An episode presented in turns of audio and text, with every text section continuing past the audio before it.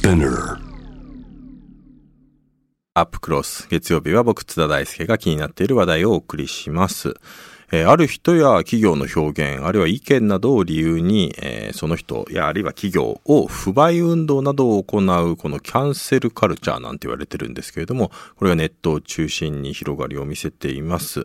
えー、日本ですと、まあ、記憶に新しいところですと、えー、Amazon がですね、プライムビデオの シーエム に、えー、政治学者、国際政治学者の三浦瑠麗さんを起用したところ、ネット上で改悪運動が発生。まあ、反発を買った理由は、三浦さんが、まあ、日本での徴兵制導入、まあ、あるいはテレビ番組の発言ですかね、そういったことがされ、あの、一つのえー、理由というふうにも言われています。また、まあ、商品でいうとですね、ファミリーマートのお母さん食堂というですね、まあ、ブランド名ですね、えー、プライベートブランドの、えー、そのお母さん食堂に対して、えー、料理をするのはお母さんだけなのかというですね、批判が出てきて、えー、名称変更を求めるネット署名なども起きました。えー、こうしたキャンセルカルチャーの広がりに、えー、どういう背景があり、えー、問題はないのか、今夜はこの方にお話を伺います。慶應義塾大学法学部教授の大谷武博さんです。大谷さん、よろしくお願いします。はい、よろしくお願いします。はい、あのーまあ、日本でも広がりを見せるこのキャンセルカルチャーなんですけれども、まあ、僕もあのキャンセルカルチャーには興味があって、ここ本当にいちねんぐらいいろんなあの記事とか論考を追いかけていたんですけれども、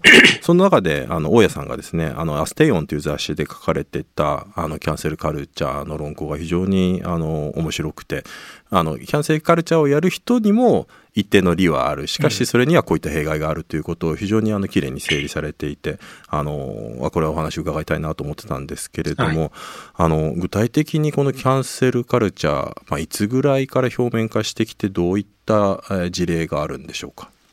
目立つようになってきたのはここ数年だと思いますが、例えばあの小説のハリーポッターで知られる ジェイケー ローリングという作家がいます。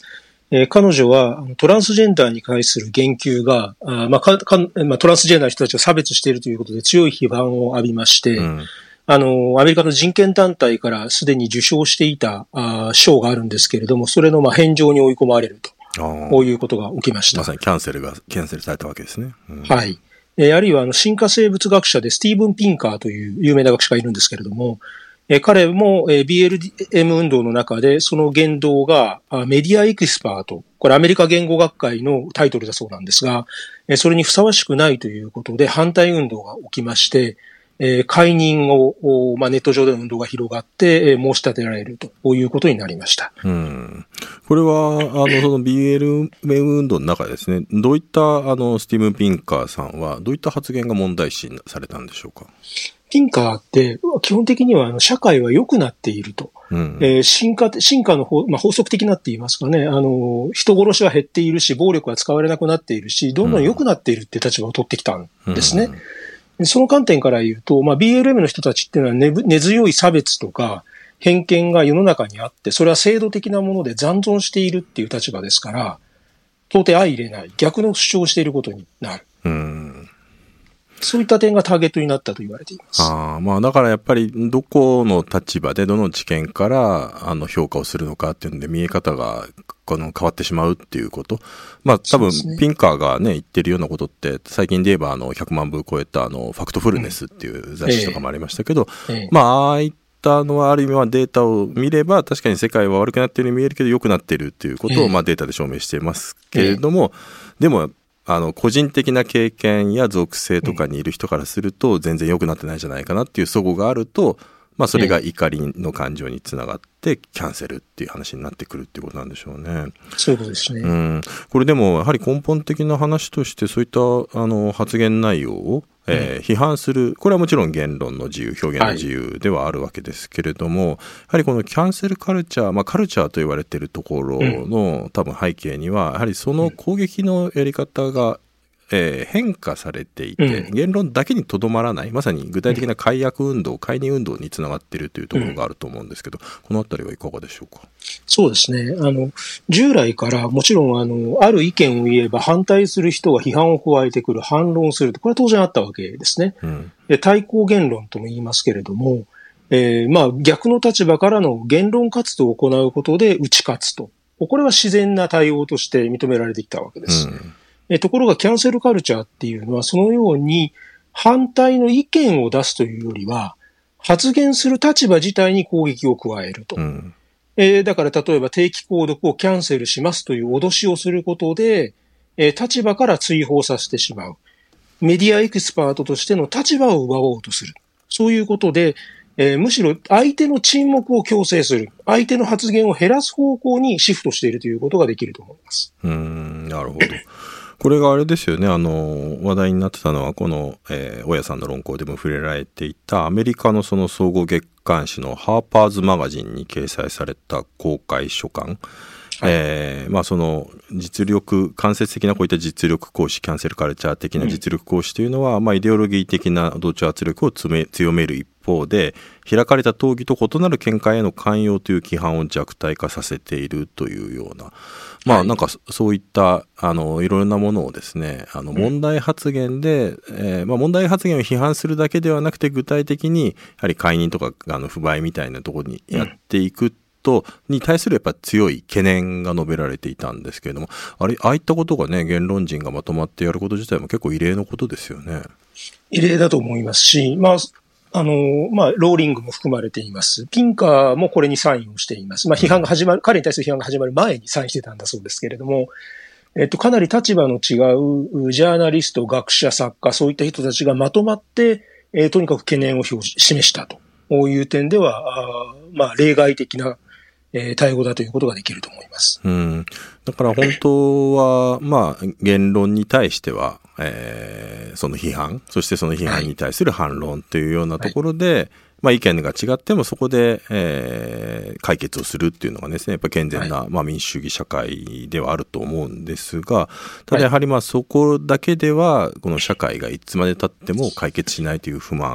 がおそらく関係カルチャーの背景にあるんだと思うんですよね、はい、なぜこれ地位の立地位ですとか立場の剥奪まで要求するキャンセルカルチャーというのが、うん、ここ近年注目されるようになったんでしょうかね。はい。まず、まあ確かにそういう話はあるなと思うのは、今これ様々な分野のあの、大建物が署名をしたというふうに言いましたけれども、やっぱり発言力のある人たちなんですよね。うん、発言力があるから、あの、批判、自分たちの発言に批判が来ても反論することができる、その媒体も持っているチャンスもあるわけですね。うん、で、実はこの日、あの、えっと、公開書簡に対する反対声明っていうのも出たんですが、はいはい、それは本人たちに言わせると、より若手の力の弱い論者たちで、うんうん、我々は、あの、この大建物に対する反論を表立ってやったら、立場を失っちゃうかもしれないんだと。うん、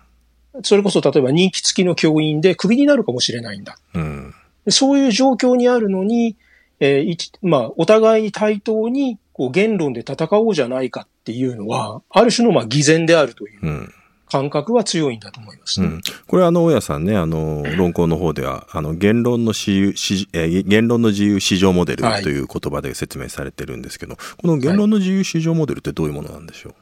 はい、アメリカでは結構根強いんですが、とにかく発言に制約というのは加えるべきではないんだと。うん、アメリカだと憲法第一修正があって、表現の自由というのはもう、大原則として守られているんだと。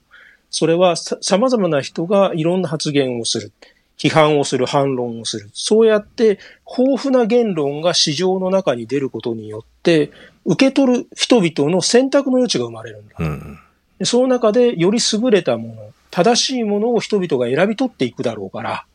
競争を通じてより良いものだけが残るという形で議論は洗練されていくはずなんだ。うんだから商品において自由市場が様々な、えー、豊富で多様な商品の発達を促したのと同じように、うん、言論においても自由市場が最も望ましいんだ、うん、こういう理念のことですね。まあ商品であれば性能が良くて安くてデザインがいいものは売れてそれが生き残っていくので、はい、多分言論で言えばまあ分かりやすくて説得力がある、ええ、言論が残っていくでしょ、うん、でそういう説得力がないもの、まあ陰謀論みたいなものはどんどん淘汰されていくよねっていうことをまあ信じていたっていう、ね、もともとはそういうことですね。うん、はい、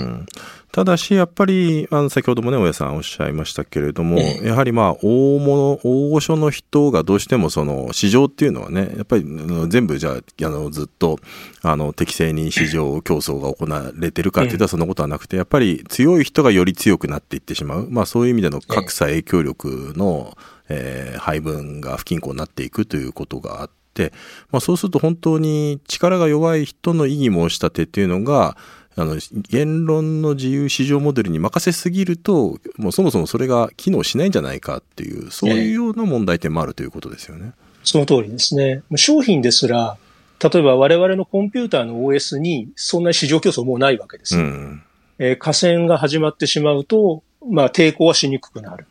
えー、言論でも同じようなことがあってまあ、例えば ビーエルエム の人たちなんかはあ、黒人を中心とするマイノリティは発言力による競争にまず参入できないところに置かれてきたんだから、自由市場といったって成立してないじゃないかって、まあこういうふうには思ってきたわけですね。うん。だからこの言論の自由市場モデルということと、そもそもその、主張ができない不均衡な状況があるんだから、それを先に均衡させよう。まあ多分差別解消っていう意味で言うとアファマティブアクションとかねポジティブアクションのようなものを言論市場にも適用させようっていうそういう対立構図があるってことですね。はい。ただアファマティブアクションっていうのはやっぱりアファーマティブなんですよね。うん、弱者にポジティブに機会を与えようっていう発想だったんですが、確かにそうですね、うんえー。キャンセルカルチャーっていうのはむしろ相手を削ろう、うん、強い方を落とそう。っていう、まあ、発想の転換があるわけですね。なるほどね。まあ、そこがだから今あの対立をしていて、それがやはりまあネットでさらにそれがまあ加速していて表面化しているっていう状況なんでしょうね。はい、はい、そうだと思います。はい。で、まああのアメリカ、まあいやあるいはヨーロッパで、えー、まあネットを中心にですね、やはりまああのやっぱり怒りがあの連動しやすいのがまあツイッターとかのね、やっぱソーシャルメディアの特徴でもあって。うんまあ、それが、えー、いわゆるねポリティカルコレクトネスとも結びついたことで、まあ、この会食運動不買運動につながっていくというのがキャンセルカルチャーなんですけれども、これ日本でも確かにあのいちねん遅れというか いちにねん遅れぐらいで、まあ、あるいは同時多発的にこういった動きが入ってきているように思います、うん、この手法が進んでいった場合にどういう問題が出てくると思われますか？あのやっぱりあらかじめ先回しにあの消してしまうんですよね。うん、えー、そうすると、まあ、あの、人々が見る機会を与えた上で、えー、人々の評価を待って正しいか間違っているか検証しましょうというのではなくて、そもそも発言の機会を奪ってしまう。うん、そうすると、あの、それが正しいかどうかっていうことの検証は極めて難しくなるわけですね。うんうんまあ実際キャンセルカルチャーやってる人たちは自分たちは正しいとこう思って働きかけるわけですが、うん、そこであの禁じられた発言というのを人々が見る機会が な, なければ、なんでその人たちを我々は信じられるのかっていうところは問題として残ってしまうわけです。うんまあ、そうすると当然これ反省する機会も失われてしまうということになるわけですもんね。そういうことですね。ですから、まあ、発言を許した上で、例えば い, いけなかったら損害賠償をするとか、謝罪広告をするっていうのは、まあ、検証機会あるわけですけれども、うん、まあ、日本で言うと、まあ、憲法で禁じられている検閲みたいなことをすることになるわけですから、うん、その権力が、まあ、間違って行使されたときに、それを後からチェックすることもできないし、そもそも正しいという保証もできない。そこにまあ大きな問題があると思います、うん、だからこのキャンセルカルチャーっていうのが批判とともに構造のまあドラスティックな変化、まあ、その席を空けろっていうことをね、はい、求めていることをやっぱり一色単にやってしまうがゆえに、うん、個別にそのやっぱり事象の背景みたいなものをですねやっぱりそれをなんていうか検証分析して、まあ、再発防止の機会につなげるということが、はいまあ、そういう機会も奪われてしまうということなんでしょうね。そうですね。あらかじめだからもう ひゃくパーセント 大丈夫だと。危ないものは取り除きましたっていう空間を作り出そうとしているわけで、まあ、その中に本何が正しいか間違ってるかっていう物差し自体がなくなってしまう。そのあらかじめ全て正しいっていう空間を作り出すことで、もうあの間違いようがない。うん、ひゃくパーセント 正しいものを作ってしまうというような物理的な対応を取っているということになると思います。うん、これ実際アメリカではですね、このキャンセルカルチャーの行き着く先を暗示するようなエピソードがあるということなんですけれども、どういったものなんでしょう。はい、あの一番有名なのはワシントン ディーシー ですが、解放記念像と呼ばれるものがあります、うん、あのリンカーン、白人大統領でしたね、うん、の足元に黒人奴隷がひざまずいているという構図の、まあ、像なんですけれども、これがあの ビーエルエム 運動の中でターゲットになりまして、うんえー、ワシントンの像もまあ壊してしまえと、とあのやめてしまえっていう批判の対象になりましたし、えー、別の町では実際に、えー、これあの公開中止になって撤去されたりしています、うんえー、ですがですね、この像って、まあ、ご承知だと思いますが、リンカーンっていうのは奴隷解放した大統領なんですね。そうですね、うん、で彼があの南軍の首都を訪れたときに、あ、この人が自分たちを解放してくれたんだっていうことで、周りの黒人奴隷がひざまずいたんですね、うん、それをリンカーンが止めて、ひざまずくのは神だけにしなさい、うん、というふうに、まあ、だから相手を自分と対等な人間として認めたシーンなんです、うんうんうん、それをでも外見から見ると白人に黒人がひざまずいているからこれはおかしい、誤解される、あるいはもうその従属の象徴だっていうことで攻撃してしまう、うんうん、これが今実際にアメリカで起きている問題なんですね。なるほど。まあそれはまさにあのそういう歴史的背景、文脈があって、まあさらには、えー、その像を作ったのがね、あの黒人が資金を提供してね作ったっていうようなこと、そうですね、そういうことがもうもしそこでその像があの一時のねこの怒りの感情によって撤去されてしまって。まあ、それを振り返る機会がないとその文脈も全て失われてしまうっていうことですもんね、はい、うーんだからまあ本当にそれを学習する機会がやっぱり暴力的にね奪われてしまうっていうことなんでしょうね、はい、まあ多分本当にキャンセルカルチャーといってもあのおそらくケースバイケースというか、まあ、そのような、はい、あの解放記念像の、ね、ケースなんかは、まあ、やりすぎだなって僕もあのお話を伺ってて思う、えー一方で、まあ、他方でこれは確かにもう、あのー、会食やむなしだろうなっていうようなものもあると思うんですね、うん、すごくグラデーションがあるものだと思ってるんですね、えーはいまあ、なんか最近 の, あのニュースの話題で言えばやはりあのオリンピックの組織委員会の森会長 の, あの発言に対して、えーまあ、あれもある意味ではまあ会キャンセルカルチャーというかですね、えー、まあもうあのあの結果自体はもうやむを得ないと僕も思いますけれども、大家さんからご覧になって、まあ、キャンセルカルチャーとの対比という意味であの森会長のドタバタ騒ぎというのはどうご覧になってましたか。まあ、あの批判があって当然だと思います。で、まあ、ただやめさせるべきかどうかっていうのは他のいろんな要素もあるから難しいところだと思いますけれども、あのただ彼の問題発言の背景にあるものを例えば年齢とか性別に還元するとなると単純化が過ぎるんじゃないですかっていう気はしますよね。ああ、なるほどね。森会長と同じぐらいの年で男性で別に変なこと言わない人だっていっぱいいるだろうと思うんですけれども、うんうんまあ、そういったことも含めた上で、まあ、次期体制を、ね、どう作っていくのかっていう議論が必要、はい、ということなんでしょうね、えっと、今リスナーから、えっと、メールが来ています、えーはい、ホットチョコレートさん、えー、環境への配慮や差別をした企業などの製品を買わないというのは一つの意思表示だと思います。しかし間違った情報がネット上で拡散され企業が悪影響を受けてしまう事態は避ける必要があると思います。えー、行動する前に事実が正しいか確認する必要があると思いますという意見ですね。まあ、事実のと正しさみたいなものがね今ネットでまさに揺らいでいるからこそなかなかこう難しい問題ではあるんですけど、小林さんいかがですかね、この意見については。まあおっしゃる通りですよね。ただあの重要なのは事実っていうのはでもなかなか分かんないですよっていうことですよね、うんうん、あのまあ本当にどういう事実があったのか、あの森会長の発言だってまあ伝聞が混ざっているとか公開されてない部分があるといった批判もある、うんまあ、それが本当かどうかも実はよくわからない、うんえー、そのわからないっていうことを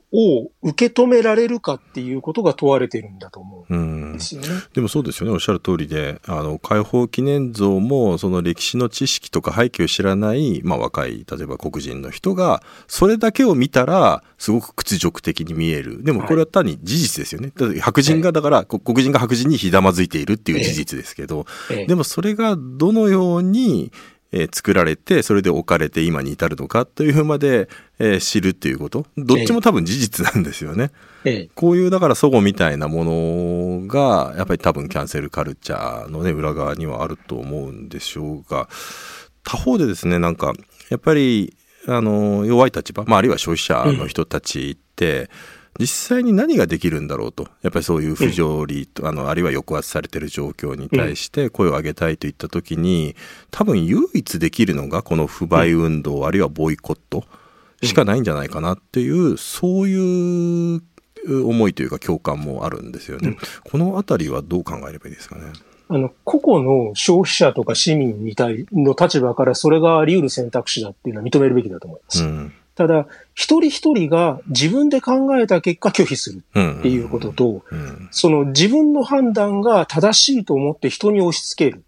周りを巻き込むということは違うわけですよね、うん、で自分がこう考えるのであなたもキャンセルすべきだっていうふうに、その十分に知識もあの調べ物もしていないのに言うことっていうのは、それ自体が一つの暴力になってしまうのではないか、うん、それ自体がもう事態を単純化して他人をその単純化されたその事実の姿、過去、過去の事実に巻き込むことになってるんじゃないかというふうには思いますね。うん。まあ今ね、あの、日本なんかのネットの番組なんかでもこういったキャンセルカルチャーの議論なんかが割と注目されるようになってきているんですが、なんかその中で、やっぱり僕が印象的なのは、その、キャンセルカルチャーを肯定的にね捉える人たちに共通しているのが、やっぱり自分たちは言葉を発言力とか言葉を奪われてきたっていう、うん、まあ、認識だと思うんですよね、うん、なんていうかだから森会長の発言はそれにやっぱつながってるというか、あのわきまえろ発言というのが、うん、まさに、まあ、あれはもう女性だけじゃなくて男性も含むね、やっぱりそういう権力関係の中で言葉を本当は発したかったけど発してられなかった人たちの、うん、まあ長年のねやっぱりなんか累積みたいなものっていうのが一つ背景にあるのかなとも思っていて、まあ、だからこそ言葉をねあの発す、多分その会食会食解任、えー、立場を失わせるというやり方ではなくて、やっぱりことそういう人たちの奪われてきたと思われている人たちの言葉をどう回復して、やっぱり言論の自由市場をどう自由市場をですねどう回復、もうちょっとあのまともに自由市場がね働くために、うん、えー、できることは何かっていうのは問われているのかなとも思うんですけど、このあたりいかがでしょうか。ね、あのその通りだと思います、まあ、奪われてきたという実感があるんだと思いますし、奪われてきた面も強いわけですよね。えー、だからあのやっぱり声を与えるといいますかね、えー、例えば、まあ、ネットの中でふわ漂うここ一人一人の声というものをそれこそメディアが可視化してポジティブな意見に変えていくと。それを、まあ、例えば主流派とか権力者にぶつけていくと。うん、その意味で、まあ、先ほどのアファーマティブアクションとかポジティブアクション的なことを積極的にやるというのが本筋であって、うんうん、やはり情報を削るという解決策は避けた方が望ましい。うん、そうか、情報を増やすという解決策を考える上で、えー、やっぱりメディアの役割っていうのがより一層大きくなっていくということですね、それはね。そういうことだと思います。これでもそうするとやっぱり、まあ、自分自身もやっぱメディアで仕事しているので、なかなかやっぱり迷うんですよね。もちろん情報を増やして文脈を丁寧に伝えていくっていうのが重要でもある一方で、まあ、その情報を増やしてこちらの、まあ、例えば森会長側にもこういう事情があっただろう、うん、あるいはでもそれに対してこういう批判も意見もあるだろうということを、まあ、なるべく情報を増やそうば増や、増やそうとするほど、うん、お前はどっちの味方なんだと、要するにどっちの立場でやってるんだと、むしろメディアがあのそういうどちらかの立場に立ってきちんとオピニオンを言わないから今こういう状況がもたらされてるんじゃないかなっていう批判を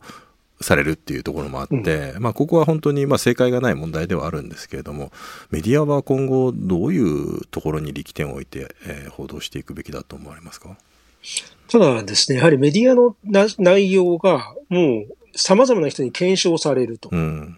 例えばまあ色をつける角度をつけるぐらいのともかく、うん、全く事実に反することを書いてしまうとか事実を無視して書いた場合にはたちまちそのまあいわゆる炎上を起こすわけですよね、うんうん、だから、まあ、たとえ、まあ、一定の方向が正しいという結論を示すにせよ、十分な考慮とともに、事実とともに示すという報道の仕方を考えないと、むしろそのメディアっていうのは一定の信頼に値するんだっていう構造自体を破壊してしまうことにつながるだろうという気はしますね。うんうん、まあだからその事実にもグラデーションがあるということをできるだけ、えー、そうですね。うん、それをしあの分かりやすくね伝えなければいけないんでしょうけれども、とはいえまあそういうことをやる。体力がね、メディアもどんどん今、あの、なんですかね、ネットに押されてビジネス的にも厳しくなっているからこそ、ええ、まあこれ、あの、やっぱりフェイクニュースのね、問題とかと本当に根っこは同じで、やっぱりネットで単純化したものや、が、まあそれは事実だけじゃなくてですね、やっぱオピニオンも含めて、どうしてもそれ、そうなら、なっていかざるを得ない。中でなんかメディアもなんかどっちに舵を切ればいいんだろうって、ね、悩んでるところもあると思うんですよね。今体力っておっしゃったのは非常に、まあ、その通りだと思いますね。あの歴史学者の五座祐一さんが陰謀論の背景としてね、うん、やっぱりあの分からないこと、不安なこと、その調べなきゃいけないっていう状態に耐えられないっていう精神があるんだという指摘をされてるんです。だからメディア自身もその分からないことを分かるまで調べるっていう体力とか気力とかそういうものを失いつつあるという背景があるのかもしれないですね。うん、でもおっしゃる通りですね。だから多分それはもうにせんじゅういちねんのね、あの原発事故の後の報道でもまさに同じことが起きましたし、まあ今のコロナ禍でもやっぱりコロナの報道に対して、まあ、メディア自身がねやっぱりまさに体力を失っている中でどこに軸足を置けばいいのかっていうのがね、うん、やっぱり見えなくなっているっていう感じはしますね。でそしてそのことが、はいキャンセルカルチャーというものがやはりまあじわじわと成長していって、キャンセルカルチャーに対して多分弊害の大きいキャ、うん、キャンセルカルチャーに対してきちんと歯止めをかけられないというねそういうような状況にもなってるんだと思います。あの最後に伺いたいんですけど、まあ、そういった、はいまあ、今日お話ししてきたこのキャンセルカルチャーの示す課題あのあの大家さん自身多分キャンセルカルチャーの全てを否定しているわけではなくて、はいえー、多分本当に是々非々でこの問題を考えるべきだとおっしゃってると思うんですけれども、うん、今後どのように我々向き合っていくべきだと思いますか？あの消さなきゃいけない情報っていうのは確実にあります。それは例えばプライバシー侵害であるとか、まあ、それこそあの、えーと、リベンジポルノみたいなやつですね、うん、そういう消さなきゃいけないものただそれは最低限にできるだけ絞り込んで、うん多くのものについては我々が努力することで立ち向かうっていう、まあ古典的といえば古典的な立場ではあるんですが、それが重要だっていうことをやっぱり認識するべきだというふうには思っています。うん。これ消さなきゃいけない情報でね、今、まあリベンジポルノなんていう話もありましたけれども、これ難しいと思うのがやっぱヘイトスピーチですね。そうですね。ヘイトスピーチはどこまでまあ、まさにラインがね、常にあの変化するというかボーダー上のものが多いと思うんですけど、お考えを聞かせていただけると。私自身はですね、例えば時とか場所の規制はかけても良いと思っています。うん、だから例えば新大久保とか、うん、あの、鶴橋でまずさせないっていうのは、うん、あの、ちょ、まあ、間接、まあ、被害者がいるからですよね。うん、なるほど、うん。そうじゃない場所で、まあ、言いたいことを言わせとくっていうのは、まあ、できる限り許した方がいいのだと。うん、だからまずそういう手段規制をやって、それでもやっぱ効果がないときに内容規制に踏み込むべきだと。うんこういう段階的な立場ですね。なるほどね。まあ、それ、やっぱり言論の自由市場モデルにもう少し回復力、はい、レジリエンスを持たせていくことも、ね、多分大事であるっていう、そういうご指摘なのかなと思いました。はい。はい。えー、そろそろお時間が来てしまいました。大家さんどうもありがとうございました。はい、ありがとうございました。えー、にがつにじゅうににち、にゃんにゃんにゃん、猫の日の編集後期です。えー、っとね、実は、あの、大家さんの書いてた、実は今日あの初めてお話ししたんですけど、まあなんかお話とかインタビューとかしてみたいなと思っていたので、まあ良かったですね。あのなんだろうな、大家さんの書いているものとか考察にあの意見があの ひゃくパーセント 同意っていうわけではなくて、むしろ結構考え方僕と大家さん違うと思うんですけど、ただやっぱりあのまあ見てる視点とかっていうのはすごいやっぱり参考になるし、まあこのあの紹介したね、アステイオンっていう雑誌に書かれていた許しと忘却っていうこのキャンセルカルチャーについて結構長い文章なんですけど、そのやつはまあ本当に面白かったので、今日のね、だからあの、あの話を聞いて、えー、大家さんとの話で、あ、面白いなと思った方は、ぜひその論考をですね、まあバックナンバーとかで多分入手できると思うんで、読んでいただきたいなということは思いましたね。多分キャンセルカルチャーで全て、まあ、もう本当に消し去るようなものではなくて、まあ、残しながらどう反省のね機会を作っていくのか、まあすごいやっぱりね森会長問題みたいなものともすごく